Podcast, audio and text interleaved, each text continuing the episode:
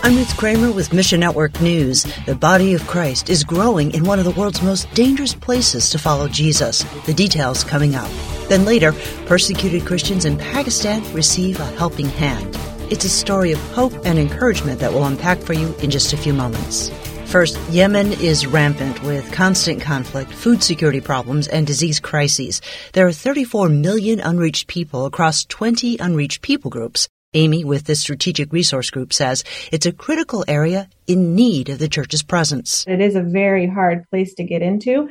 Uh, but fortunately, by the grace of God, we have connections through our ministry partners, longstanding relationships. While there are only a few believers in Yemen, those believers are passionate about their faith and their mission. There's a small group of believers that have really felt the responsibility of um, reaching other people and doing that through uh, evangelism, discipleship, and recognizing first that they need the Bible in their heart language. They don't have that. They're actively working on a localized translation, spending over eight hours every day on the project. But as those translators reflected on Scripture and their relationship with God, they were inspired by a new idea. They've been inspired to write their own new worship songs in their dialect because of the translation of the Bible now in their heart language. It has a deeper meaning and impact on their lives uh, because they are able to understand it in a more uh, complete and, and deep way. Learn more about the church in Yemen with the story at our website.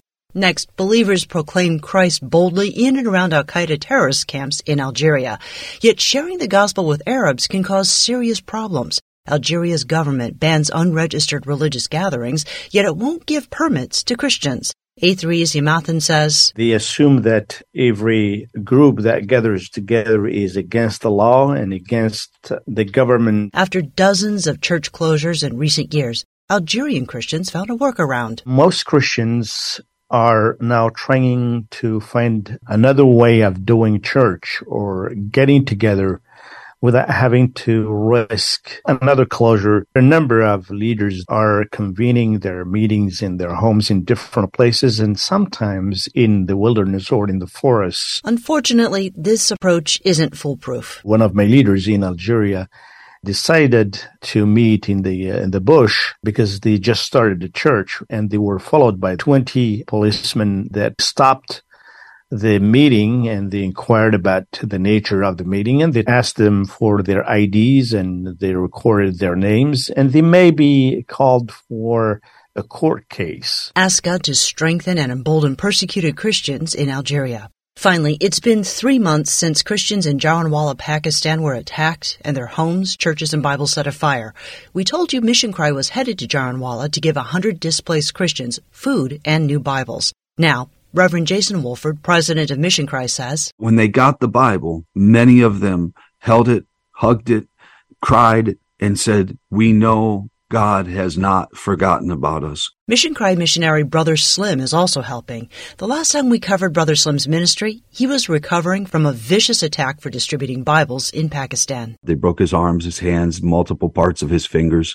He had to have surgery. And he said months ago, Reverend, when I'm better, I'm going to go back to distributing the word of God because it's the only thing that makes a difference.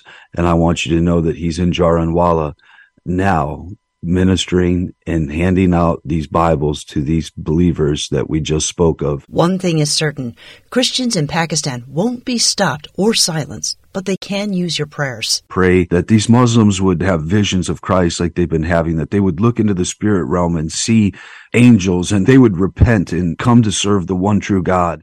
Mission Network News is service of One Way Ministries. This month, Sat7, a Christian satellite television ministry to the Middle East North Africa, offers a free sample of Dr. Terry Ascott's memoir, Dare to Believe Stories of Faith from the Middle East. Learn about the birth and growth of a ministry that now broadcasts the hope of Christ to millions in Arabic, Turkish, and Farsi.